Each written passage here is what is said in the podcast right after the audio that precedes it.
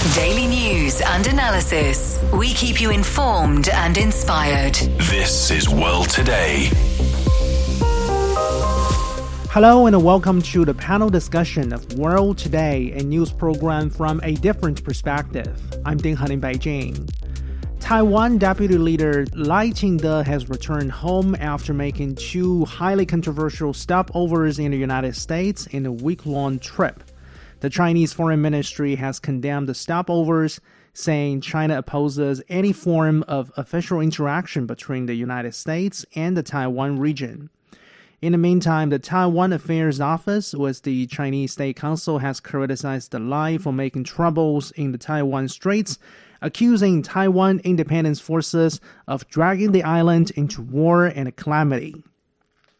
Now, because Latin America is home to most of Taiwan's so called remaining diplomatic allies, a trip to these countries with U.S. transits is a usual trick for some particular Taiwan politicians to be able to politically engage with the United States.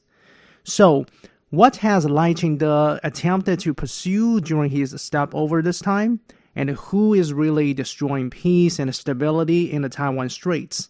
These questions and much more in this edition of the program. To listen to this episode again or to catch up on previous episodes, you can download our podcast by searching World Today. So joining us now on the line is Dr. Liu Kuang-yu, researcher with the Institute of Taiwan Studies, Chinese Academy of Social Sciences. Welcome back. Also joining us on the line is Professor Harry Targ, Emeritus Professor of Political Science and International Relations with Purdue University.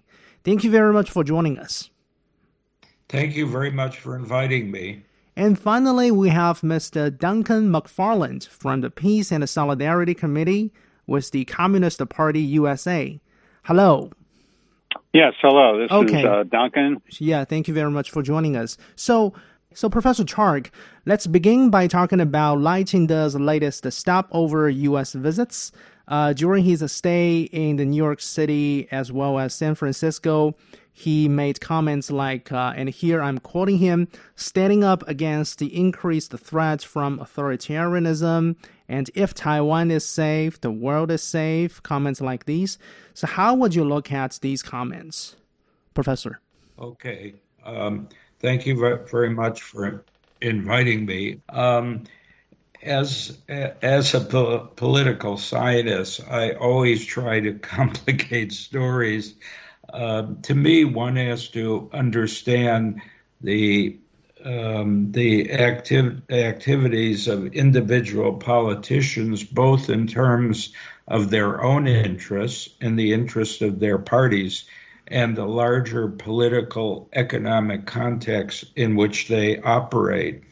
I'm very much concerned, both as an academic and a peace activist in the United States, with what seems to be a shift in U.S. policy towards a new Cold War with China. And a centerpiece of that new Cold War with China is the so called threat to Taiwan. And it seems to me that this larger international political economic context is the background in which individual politicians like those in Taiwan begin to operate. Mm. And the uh, uh, the delegates from Taiwan visiting the United States, contrary to norms, and expressing opinions about Taiwan, the People's Republic of China, and the global struggle between democracy and authoritarianism is part of that larger discourse, that larger language that to me is part of the threat of a new Cold War between the United States and China. So the individual representative of the DPP who visits the United States is speaking out uh, in the service of his own interests um, mm. and uh, maintaining the majority uh, of his party in the parliament in Taiwan, but is also speaking in the context of a U.S. uh, global uh, increased hostility towards the People's Republic of China. So it's both the big picture and the individual interests of individual politicians at work in tandem. Mm, okay. So um, when we talk about the Taiwan question, Duncan, in your understanding, do you think it is a matter of democracy versus autocracy? No, I don't. I don't think that has anything to do with it at all. Um, uh, Biden's um, picture of democracy versus autocracy um, is um, supported by almost nobody except the United States and its direct allies. So, as a framework for understanding the uh, world situation, it's uh, pretty much just a U.S. Uh, kind of story that no no countries, especially no countries in the global South, um, support this kind of framework. Uh, the framework that most countries uh, are uh, moving towards supporting now is a framework of a world that is increasingly multilateral and multipolar. So that's that's just U.S. imperialist propaganda. Mm. Okay, so Dr. Liu Kuang-yu, let me go to you. Um, when we talk about this uh, statements from um, Beijing officials, Chinese diplomats, and also officials with the Taiwan Affairs Office, with, with the Chinese State Council, when they say uh, Lai is a troublemaker for the Taiwan Straits, do you think uh, they have a point? Yes, of course, we can see that Mr. Lai Ching-te is playing the so-called democratic value card and Taiwan security card in the United States, which is actually an alternative for its Taiwan independence stance. In other words, uh, Lai's visit to the United States was closely guarded by the U.S. and did not dare to speak openly and frankly about so-called Taiwan independence. So he used some specious concepts in this context, the U.S. and the West, to convey his Taiwan independence position sneakily. The so-called, uh, as you said, standing standing up against increased threat from authoritarianism, authoritarianism refer to the detaching the importance of democratic values by the Biden administration and its positioning the Taiwan's democratic frontier, uh, indicating that Taiwan wants to move from the China to the West in terms of values, institutions, and beliefs to choose the U.S. and the West rather than China in terms of identity and will resist reunification to the end. So this is a deep Taiwan independence mindset in the both. Mm. Uh, it is also a statement that Taiwan is willing to so-called contribute more to play uh, more, a more important role in institutional confrontation, value position, as well as economic and technological uh, containment initiated by the U.S. and the West against China. And if Taiwan is safe, the world is safe, it's a similar logic, but it's even more dangerous. Echoing uh, Mr. Antony Blinken's claim that a crisis in Taiwan Strait would not be an internal matter of China. So this is to further deepen, uh, deepen the internationalization of the Taiwan question, drawing external forces for armed intervention in the Taiwan Strait, tearing down his camouflage of peace, and exposing his attempt to induce and prepare for war in the Taiwan Strait. So if this is not so-called uh, troublemaker, so what is troublemaker? Mm. So, Duncan, uh, this is something that Professor Harry Targ has uh, elaborated on a little bit early on, uh, but I want to get your take on this because, as a matter of fact, the current Taiwan leader Tsai Ing wen made stopover visits to the United States in 2015 and 2019, respectively, both of those two uh, trips took place a few months before she was elected and re-elected, uh, respectively. Now, considering this fact that uh, Lai Ching-te is the candidate of the um, pro-separatism DPP for the next Taiwan election in January, to what extent do you think his U.S. visits or U.S. stopovers this time are aimed at pursuing some personal political gains? Duncan? Well, I think uh, yes. I think it's quite quite likely uh, uh, he is seeking U.S. support. Um, to me, the you know I speak um, from the perspective of a U.S. based activist, and the main um, point of U.S. policy should be to implement the One China policy, which is the basis of diplomatic relations in the Shanghai Communique. So the United States uh, government should not be engaging um, with Mr. Lai or any other politicians in, in any way. So uh, this is clearly a, a, violation of the One China policy, which Mr. Lai is taking advantage of, um, and he hopes to have some uh, high-profile, high publicity support, uh, which he did not get at this particular visit. But uh, I'm I'm sure that uh, he's seeking U.S. support, which he which he uh, thinks will help him in terms of his um, election campaign. Hmm. Okay. So, Professor Targ, um, actually, as part of this broader, you know, a series of broader agreements guiding the relationship between United States and China, Taiwan officials are not allowed to make any official visits to Washington, D.C. However, during a campaign event held last month, Mr. Lai Ching-te said, quote unquote, when Taiwan's leader can enter the White House, then the political goal that we are pursuing will have been achieved. Uh, this comment um, for the information of our listeners, even worried Washington somehow, prompting American officials to seek uh, some explanation from Taipei. And in the meantime, Lai has described himself as a so called practical worker for Taiwan independence, saying he is willing to talk to Beijing and seek peace and stability. So, in your observation, Professor Targ, what's his real stance on the Taiwan independence? Yes. Um, uh, uh, again, I um, I guess I, I, reiterate that the mm-hmm. Taiwan is just an excuse for uh, the effort of the United States to reestablish its global uh, hegemony. Um, I don't think American policymakers are concerned about so called democratization in Taiwan nor are they concerned about so called authoritarianism around the world. I'm very much impressed by a now four or five year old book by a historian Alfred McCoy uh, called it uh, something like The Decline of the American Empire. And the central thesis of his book was that in terms of political economy and technological sophistication, the United States compared with other countries in the world, particularly the People's Republic of China, is declining.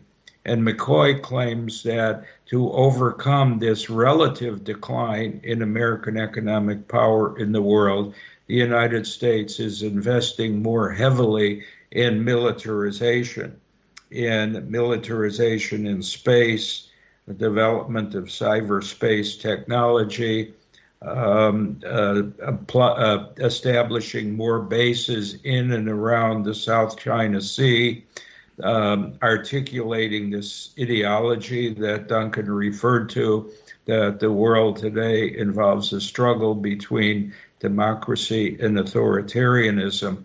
But I believe that McCoy is right that the real goal of United States foreign policy is to try and overcome its relative decline, to try and overcome the seeming um, uh, emergence of countries of the global south in greater and greater solidarity.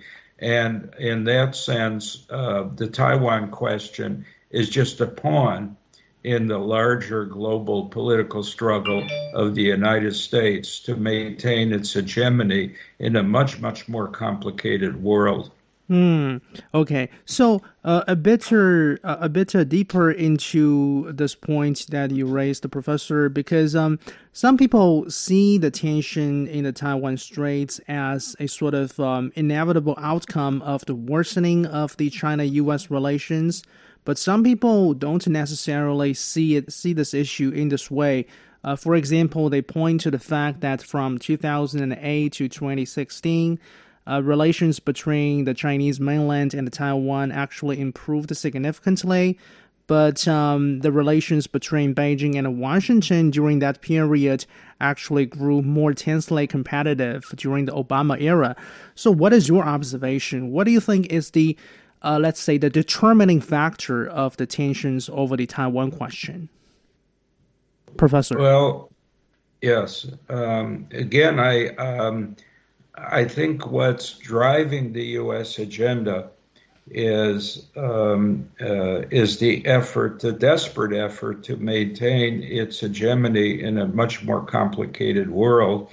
And if we add the conflict in Ukraine to the story, uh, many of the countries of the global south are not sympathetic with the U.S. position on Ukraine, although they might be critical of the Russian invasion of Ukraine, and support the idea of negotiating to end the conflict there. Some people argue that the U.S. position vis a vis Taiwan is similar to the U.S. position vis a vis Ukraine. And so Taiwan becomes an excuse, a proxy, if you will, for mm. uh, generating support within the United States for escalating tensions, uh, escalating tensions with China. From my point of view, um, this is a uh, this is a, we've reached a point of uh, of a potential tectonic change in world affairs mm. from the tradition, traditional great powers of the West and the U.S. to a more multilateral world and it's also a time, therefore, of increased danger of uh, large scale war and potential nuclear war as the former great powers seek to resist these changes. Hmm. So, Dr. Liu, earlier you give your uh, you gave your thoughts about uh, troublemaker or troublemaking. Um, in fact, there was one time when those um, pro-independence or uh, separatist Taiwan politicians were seen even by Washington as troublemaker. For example, during a 2003 a U.S. visit by the then Chinese Premier Wen Jiabao, the then U.S. President George W. Bush warned the then Taiwan leader Chen Shui-bian against holding a controversial referendum on the island related to the cross-strait relations. So, in the case of Lai Ching-te, do you think the Biden administration will see him as a troublemaker? Well, right, no doubt. This can be seen more directly from Biden administration's treatment of Lai's transit or stopover. with the extreme, extremely strict, even the uh, even humiliating uh, restrictions were placed on uh, Lai Ching-te. Uh, we, we can see his leveled meetings, the length of his stay, and the scale of his activities, indicating the position that United States was putting more pressure and light and light is not very welcome here. Although uh, Lai Ching-te is candidate of the DPP party, we know that U.S. has been supporting the DPP for the past seven years, but Lai is also disliked by the U.S. apparently. On the one hand, uh, it is uncertainty uh, brought by his Taiwan independence stance. That is, the U.S. Uh, we're now we're worried that Lai is maybe the next Chen Shui-bian because of his private political mo- motivation, the narrow and extreme interest uh, of Taiwan independence may drive him to break away from the control of the U.S. or even brought the U.S. into a dangerous situation of conflict in the Taiwan Strait. And on the other hand, the Biden administration itself is now facing great electoral and political pressure, and Sino-U.S. relations appear uh, in a stage of relaxation from uh, Antony Blinken to Raimondo senior U.S. government officials are queuing up to visit China, and the demand for cooperation and dialogue a series of issues has begun to increase, and more emphasis been placing on uh, managing risk. So in this case, the U.S. is very clear that this visit this time is mainly about the Lai's personal interests of uh, politics, not for the interests of the United States. The U.S. is not very happy about the transit actually at this time uh, for him to uh, coming to the United States. So in terms of both the risk of Taiwan independence and and risk for the uh, China China U.S. Uh, relations, this I think the U.S. will regard Lai as a troublemaker. Okay, so Duncan, let me go to you.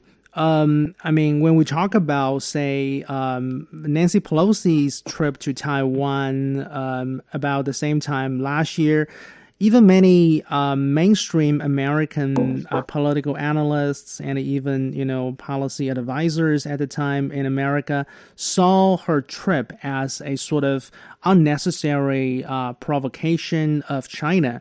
So, what about this time? What about, say, this behavior of hosting Lai Ching-te this time around, as well as, say, uh, U.S. House Speaker Kevin McCarthy's meeting with um, Tsai Ing-wen in California earlier this year?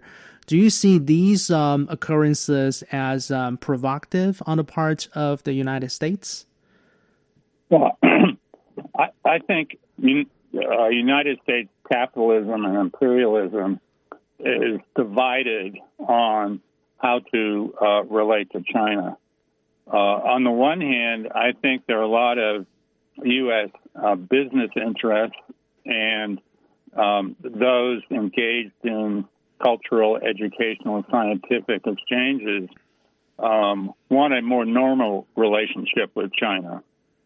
On the other hand, I think the the strategists of empire, the strategists of hegemony, um, see China as the main threat to U.S. hegemony in the coming decades.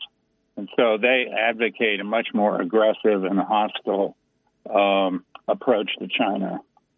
So I think that President Biden is kind of trying to have it both ways. He wants to um, maintain some kind of a relationship with China. He does not actually want war with China, which would be bad, for example, uh, for his reelection prospects. On the other hand, he does not want to seem to be soft on China and easy on China. And so he um, is continuing to maintain and promote the um, restrictions on high tech investment and so forth. So uh, um, I think probably um, also another consideration is that the elections in Taiwan itself has not been going very well on some levels for the DPP um, recently. So mm-hmm. the U.S. policymakers have to take that into account as well. There could even be a change in government in Taiwan at some point. Mm-hmm. So I think that um, the Biden administration has been sort of promoting this thaw recently, sending high level officials to China, which is good, uh, you know, for conversations, but also simultaneously they are pursuing, um, you know, a, a, hostile policy on, on trade and also military sales to Taiwan. Yeah. So um, I think they're trying to have it both ways. Okay, so Duncan, we still have about like uh, one minute before we need to take a short break in the middle of our show today. But um, how would you, because you said President Biden doesn't want a war with China, but how would you explain, say, if you go to Washington, go to Pentagon today, those uh, many senior American military officials are talking about a war with China over Taiwan? Very briefly. Well, it's their job. It's the uh, war preparations is the job of the Pentagon. So naturally, they are planning for the possibility of a war. But there are high level people, military people in the Pentagon also who do not want a war. So I oh. think the military. Okay. Yeah, thank you. I have to cut you here, but let's take a short break. Coming back, our discussion will continue. Stay with us.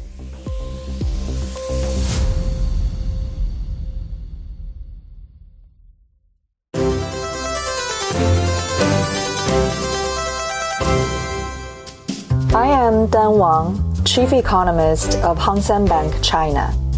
The World Today is a real fun program. You will hear interesting people discussing global trend, economic event, what's happening in and outside of China. So, friends around the world, hope you can join us. You're listening to World Today. I'm Ding Heng in Beijing. Today we are talking about the direction of where the Taiwan question is headed and who is destroying peace and stability in the Taiwan Straits, who is making trouble in the region. These questions and much more in this edition of the program. Joining our panel, Dr. Liu Kuangyu, researcher with the Institute of Taiwan Studies, Chinese Academy of Social Sciences, Harry Targ, Emeritus Professor of Political Science and International Relations with Purdue University in the United States, as well as Mr. Duncan McFarland from the Peace and Solidarity Commission of the Communist Party USA. So, Professor Targ, going back to you, um, economically speaking, we understand actually the Chinese mainland represents Taiwan's um, biggest uh, trading partner. However, there were signs that Taiwan is moving to reduce this uh, this kind of a trade connection. Uh, for for example, in this year's uh, first quarter, Taiwan's imports from the Chinese mainland declined by over 25% year on year, and exports declined by some somewhere around 33%. And Beijing is currently conducting a probe into what Beijing calls as Taiwan's trade restrictions against the Chinese mainland. And in the meantime, a few months ago, actually, Taiwan signed a trade agreement with the United States, and there were said to be some uh, ongoing negotiations to further enrich this trade pact between Taiwan and the United States. So, realistically speaking, Professor, in your observation, do you think the United States is able to provide Taiwan with what the island is losing from the Chinese mainland in terms of um, business opportunities and trade opportunities? Yes, uh, I think this is a complicated uh, question. First, let me throw out it doesn't relate to your question, but uh, the United States has somewhere between 750 and 800 military bases ar- around the world. By one uh, source, the estimate was that there were 313 U.S. space sites in East Asia, including sites in Japan, South Korea, Guam, and more recently the Philippines. So I think that's part of the backdrop mm. as hmm. well. Secondly, as you point out, uh, Taiwan produces 60 to 70 percent of semiconductors and uh, uh, provides 70 percent of uh, semiconductors and chips used in the United States. So the U.S. Taiwan connections economically are quite strong. I wanted to add, and again, this complicates the story uh, I'm a, retired from Purdue University, a large public university in the, from the state of Indiana, whose specialty increasingly is in STEM science, technology, engineering, and mathematics. And in an article in the Taipei Times about four days ago, the, uh, it was said that Purdue University is launching a center to advocate for Taiwan as a trusted partner and encourage U.S. investment in the nation. Former U.S. Undersecretary of State for Economic Growth, Energy, and the Environment, Keith Krach, told news sources. This man, Krach, is the chairman of the Krach Institute for Tech Diplomacy at Purdue University. And uh, uh, Professor Krach has indicated that uh, Purdue University has set up this institute uh, to encourage uh, private and public support for Taiwan. So um, Purdue is probably not the only institution in the United States that's putting resources into increasing relationships, economic and research with, with Taiwan. But this suggests part of the process of uh, of trying to increase the connections and the vitality of U.S. and Taiwanese economic relations. Whether it will satisfy the needs and vision of people like uh, Professor Krach or not, I don't know. Okay. So, Dr. Liu, what is your take on this question? I mean, uh, strengthening of economic ties between any two individual economies, uh, that's a normal phenomenon. That's understandable. But what about, say, uh, the United States increasing economic engagement with Taiwan for the sake of, uh, you know, um, increasing the diplomatic maneuvering, the space of diplomatic maneuvering of Taipei. Um, that's that will look look to be a little suspicious. Uh, well, I, I can provide you, provide you another angle of the story. Uh, first, we must say that the general trend and order uh, of cross-strait trade and economic cooperation are not subject to the will of certain individual or the party or any uh, certain party. Even under the, uh, even under the, the obstruction of the DPP authorities, we see the mainland has remained Taiwan's largest export market, uh, primary investment destination, and major source of trade surplus for many decades, with a, with a trade surplus up to 156 billion dollars last year. Um, Taiwan's deep dependence on the mainland, as well as the mainland's huge prefer- uh, preferential treatment and the real benefits for Taiwan, uh, could be clearly seen from it. Mm. Um, at the same time, Taiwan's economic economy continue, continue to decline due to global demand contraction and uh, cross-strait tension. Its exports have declined sharply for 11 months uh, consecutively, uh, with exports to the mainland declining also uh, particularly uh, falling very hard. So it's, it's facing the acute difficulty to maintain economic growth uh, more than maybe 1 or 2% this year. Um, Taiwan's attempt to de- decouple its economy from the mainland has significantly increased its vulnerability. vulnerability. Uh, although it has not uh, structurally, gotten rid, uh, structurally gotten rid of its dependence on the, on the mainland, the downturn of the global market, including the United States, obviously does not uh, help to make uh, make up for the gap, nor can get Taiwan out of the predicament. I can give an example. We can better understand un, better understand the situation with a case study. We see that earlier this week, after more than uh, nine months of anti-dumping investigation, the Ministry of Commerce announced that it will impose anti-dumping tariff on poly um, carbonate imported from Taiwan region. So uh, it's worth noting that this polycarbonate from Taiwan export is uh, deeply dependent on the mainland market, around 78% in recent years. So the mm. um, uh, so this means it's very difficult, hugely difficult for Taiwan enterprises to find the so-called alternative markets other than the mainland, whether U.S. or Japan or the Europe or uh, the Southeast Asia countries. So there is no so-called multiple baskets to store eggs for Taiwan, only Chinese mainland. Okay, so realistically, it will be very, very challenging, regardless of uh, ideology or whatever. So, of course, Duncan, um, when we talk about the Taiwan question, one angle to look at the question here is, of course, like Professor Targ talked about earlier, is through the uh, chip making industry. And like Professor talked about earlier, Taiwan currently enjoys a dominant position in the global semiconductor manufacturing. Um, and both the Chinese mainland and the United States currently need to import a lot of chips made by, made by Taiwan or made in Taiwan. Uh, so, uh, but in the meantime, something uh, that is on the horizon as well is that, for example, was this uh, Chips and Science Act passed by the U.S. Congress last year. The United States is um, in a very um, active and a passionate manner, let's put it in this way, encouraging Taiwan chip makers like TSMC to build manufacturing facility in the United States.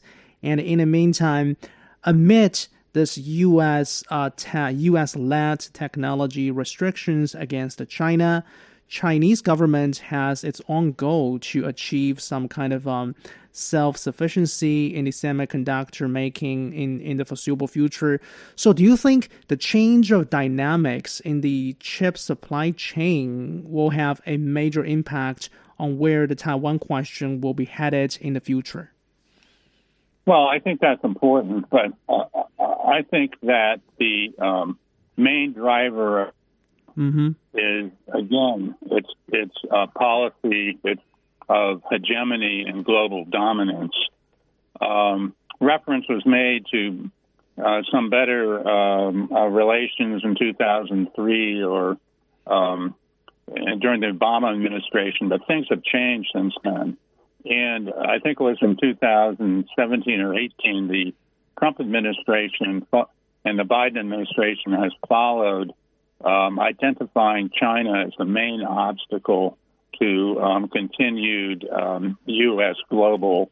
Um, so, I what the um, the U.S. has a technological advantage over China in certain high tech uh, chips manufacturing. So I think the U.S. is trying to use that to contain China as, as a useful tool in its policy of uh, hegemony.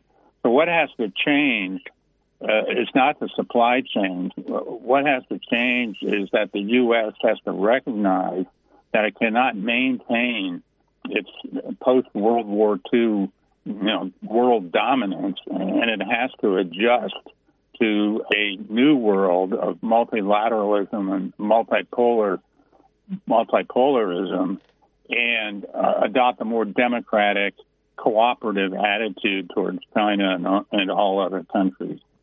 Hmm. So this dominance is not only in the military sense, but also in the you know in the scientific and technological sense, in economic trend, in economic sense, uh, in the sense of trade as well, I guess. So, uh, Dr. Liu. Um, recently, U.S. Uh, Republican presidential candidate, uh, this guy named Vivek Ramaswamy, uh, he made a media comment uh, which implied that the United States could abandon um, its um, intention to help defend Taiwan after the United States gains independence on chip manufacturing. And actually, the timeline that he has personally set for this um, for this uh, for this uh, achievement in the foreseeable future is by the year 2028.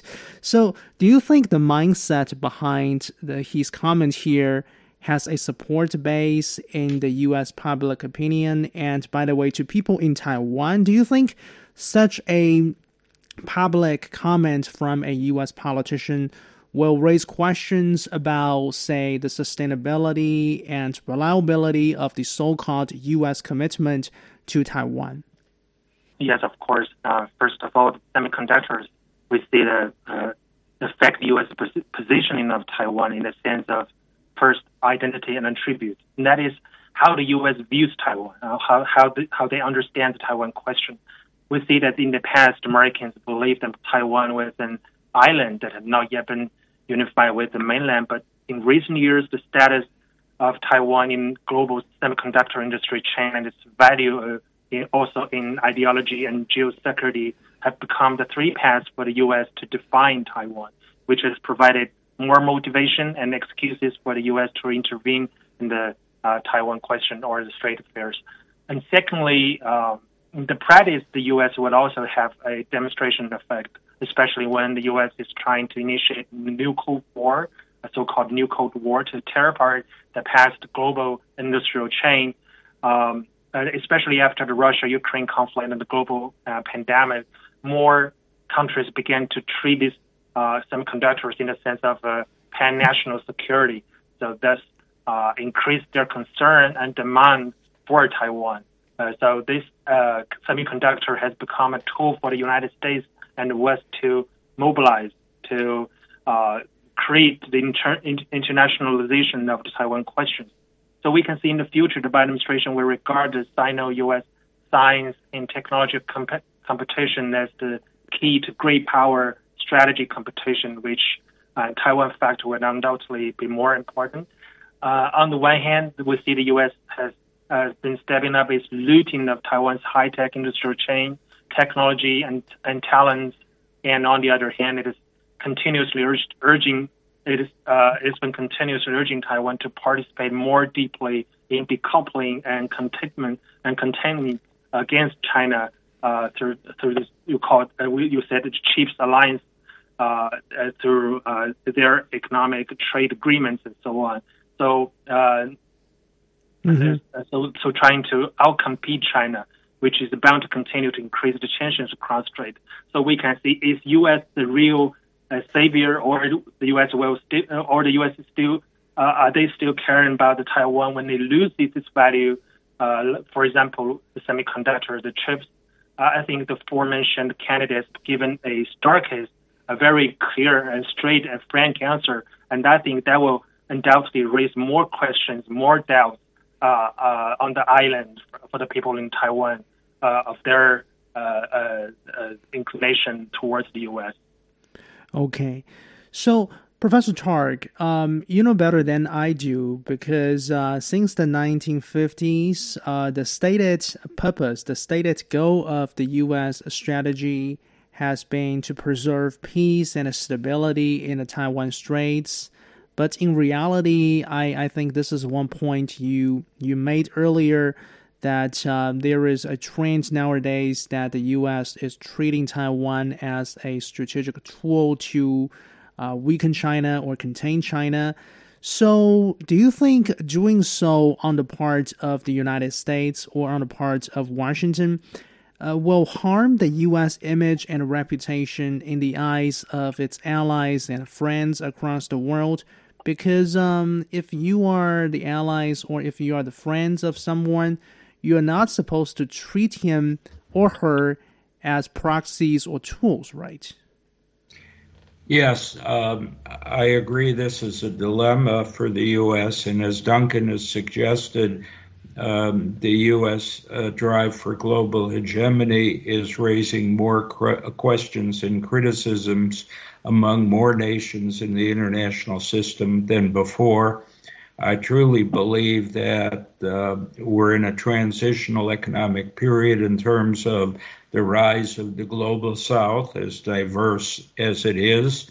Um, the BRICS includes uh, Brazil, Russia, China, India, and South Africa.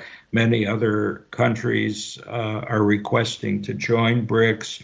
And so I think there's an increasing skepticism uh, about U.S. Uh, articulation of this view that it is engaged in the struggle between defending democracy and authoritarianism. I only want to list a few things to suggest what I think is uh, a long-standing uh, U.S. effort to maintain a hegemony vis-a-vis China. President Obama talked about the Asian pi- uh, pivot uh, in 2020. Former Secretary of State Pompeo made a statement to the effect that we need to revisit the original agreements between China and the United States and the Nixon administration. In the fall of 2022, the Biden administration issued a new national security strategy document that overwhelmingly articulates the view that the main challenge of the United States is China one can find the same claims made by Rand Corporation reports and uh, and statements by the Council on Foreign Relations, both very influential. And what has troubled me most recently is an August 5th article in the New York Times that uh, tries to gr- draw the connection between a wealthy American uh, by the name of uh, Singham and support for various peace movement organizations in the United States, including Code Pink and Tricontinental and Vijay Prashad. And this article tries to argue that this wealthy donor to peace movement causes in opposition to a new Cold War has formal ties with the People's Republic of China this is a kind of red baiting and guilt by association that we in the United States have not seen in recent years. And maybe many of us older folks remember from the McCarthy era. So that article suggests to me that uh, the key decision makers in the United States are fearful of um, the, the role of the peace movement in the United States and Europe and uh, the growing sensibility in the global south that uh, the idea of U.S. global hegemony needs to be rejected. Okay. So, Duncan, um, going back to our discussion about Taiwan question, some realistic issues, do you think the, some of the actual U.S. practices on the Taiwan question nowadays, such as this increased sales of weapons to, to Taiwan, among others, this increased uh, visits by some uh, U.S. lawmakers. Uh, some sometimes these U.S. Uh, lawmakers are coming in the form of a bipartisan group to Taiwan. Do you think these uh, practices on the part of the United States are uh, in effect emboldening Taiwan separatists to continue to pursue their agenda? Oh, I certainly think that they are emboldening Taiwan separatists. Um, without U.S. support, uh, I think the um, separatist movement in Taiwan would actually be very weak. So I think that um, U.S. support um, is, is, absolutely critical. Um, and clearly, these uh, increased uh, military sales on the part of the United States are a clear violation of the Shanghai Communique um, and all the agreements which specify that the U.S. should end its military sales over a period of time, particularly in a peaceful environment. So it's clear that the uh, the tension uh, and the, uh, the, the military problems in the Taiwan Strait and so forth are um, entirely um, uh, due to the U.S. Uh, aggressive stance. The, the U.S. is the primary um, uh, problem here in working with their um, their allies in the Taiwan separatist movement. Hmm. So actually, Duncan, in May this year, we actually saw a delegation of U.S. defense contractors travel to Taiwan to look for uh, more business opportunities uh, because of this rising tension across the Taiwan Straits. So, um, with that in mind, um, to what extent do you think the U.S. policy on the Taiwan question today um, is um, is determined or is being shaped by the interests of this uh, U.S. military-industrial complex? Duncan. Oh, I think that the uh, the U.S. military-industrial complex is very influential in uh, U.S. foreign policy, including Taiwan. Um, military sales are tremendously profitable. Uh, it's probably the most profitable thing that capitalists can do. Um, so this is a real driver of, of U.S. policy. Um, it, it, U.S. policy uh, is, you know, capitalist policy is also oriented to making lots of money, and um, not only in Taiwan, but for example, supplying all the weapons to um, Ukraine. Um, so uh, is very much in the interest of uh, uh, military industrial complex. So I would definitely emphasize that point. Okay. So, Dr. Liu, when we talk about this increased arms sales from the U.S. to Taiwan, do you think they are, as Beijing officials argues, that they are a violation of the August the 17th communique jointly issued by the U.S. and China back in 1982? Yes, of course.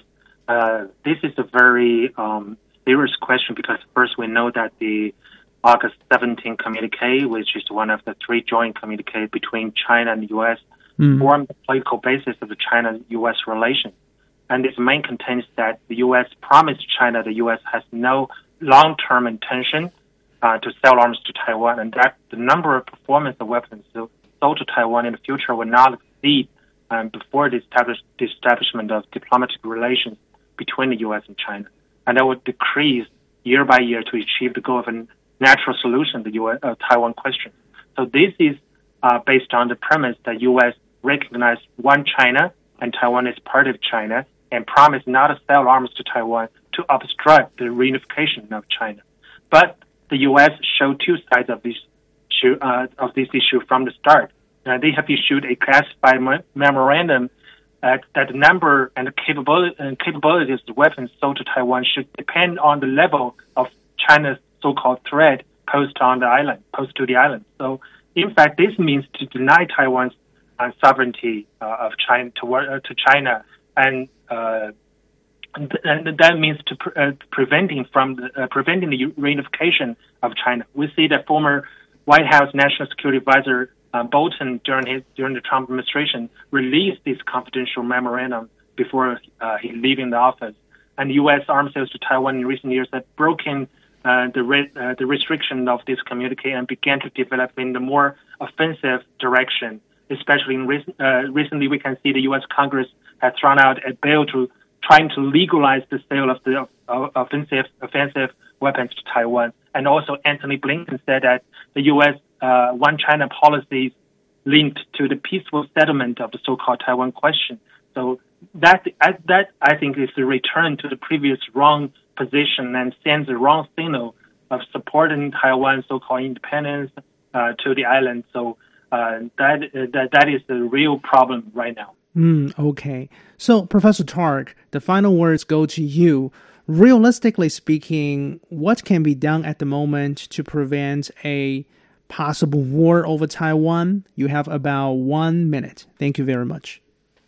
Okay, uh, I am a member, as I know Duncan is, of uh, peace movements in the United States. Uh, I think uh, we who are concerned about the danger of a new Cold War and a hot war um, need to work more aggressively within the U.S., work in solidarity with our friends in Europe, and also increase our communication with movements in the global south. It's a long term and difficult process. Uh, and also our friends in uh, the People's Republic of China. It's a long and difficult process, but we have to do it at the grassroots level.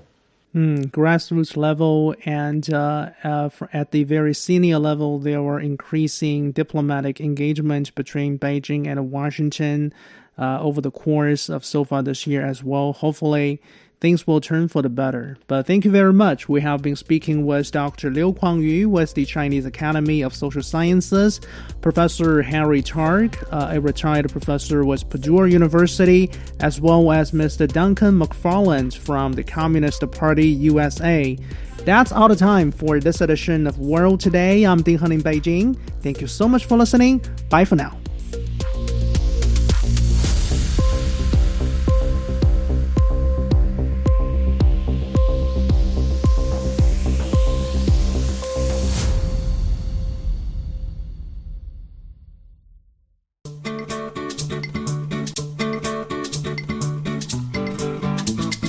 Hello, everyone. This is Zoon Ahmed Khan, currently based in Tsinghua University. World Today is an excellent initiative to discuss current affairs by including experts from across the globe. I've always enjoyed our thought provoking discussions and wish the team even more success and impact in the future.